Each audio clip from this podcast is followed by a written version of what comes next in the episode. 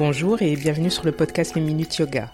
Je suis Sally Keita, professeure de yoga, et mon job avec ce podcast est d'expliquer en quelques minutes ce qu'est le yoga et comment cette discipline holistique peut contribuer à ton bien-être physique, mental et social. Très bonne écoute. Disclaimer, je ne suis ni médecin et encore moins thérapeute. Donc les informations que je partage avec toi dans ce podcast ne constituent en aucun cas un avis médical.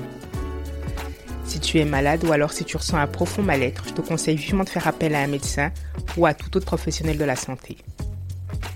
Namasté. On vit dans un monde où le stress est devenu notre compagnon d'infortune. Il est tout le temps présent. Il nous accompagne tout le temps. Il nous empêche de dormir.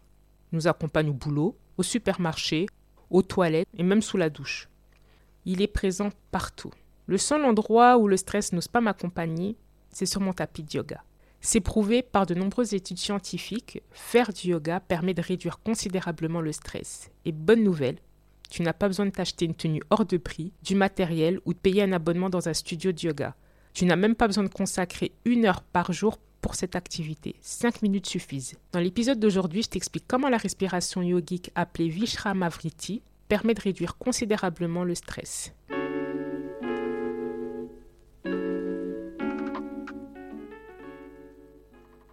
De nombreuses études prouvent que les techniques de respiration du yoga, les pranayama, permettent de réduire rapidement le stress. Le professeur en neurobiologie Jack Filman de l'Université de Californie à Los Angeles et le professeur Mac Rasnow, professeur-chercheur au département de biochimie de l'Université de Stanford, ont démontré par leurs recherches qu'expirer lentement baissait le rythme cardiaque et donc le stress quand on respire, on inspire et on expire par le nez ou par la bouche. L'idéal en yoga, c'est de respirer par le nez. Donc quand tu vas inspirer, tu vas fournir à ton organisme du dioxygène.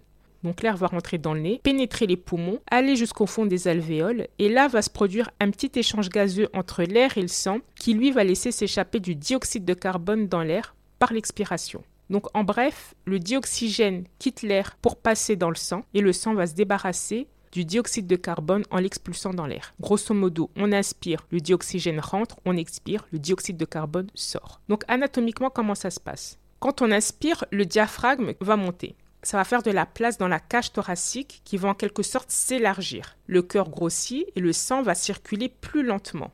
Et comme notre corps est très bien fait, le cerveau va envoyer un message au cœur pour qu'il accélère son rythme. Donc inspirer va augmenter le rythme cardiaque. Lorsqu'on expire, c'est l'inverse qui se produit. Le diaphragme va baisser, ça va entraîner un rétrécissement de la cage thoracique, le sang va circuler plus rapidement et le cerveau va envoyer un message au cœur pour qu'il ralentisse la cadence. Les médecins appellent ce phénomène la variabilité de la fréquence cardiaque. Quand on stresse, notre rythme cardiaque s'accélère. Donc il faut baisser la cadence pour retrouver l'équilibre. Donc pour cela, on va expirer beaucoup plus lentement que l'on inspire. La respiration yogique Vishramavriti permet de réduire le stress. En sanskrit, Vishma signifie irrégulier, Vrit veut dire mouvement. Donc avec Vishramavriti, on va chercher un rythme de respiration différent pour l'inspiration que pour l'expiration. Par exemple, on va inspirer en 4 temps et expirer en 8 temps. Tu peux même, avec cet exercice, faire une petite rétention d'air entre l'inspiration et l'expiration. Par exemple, tu peux inspirer en 2 temps. 1, 2.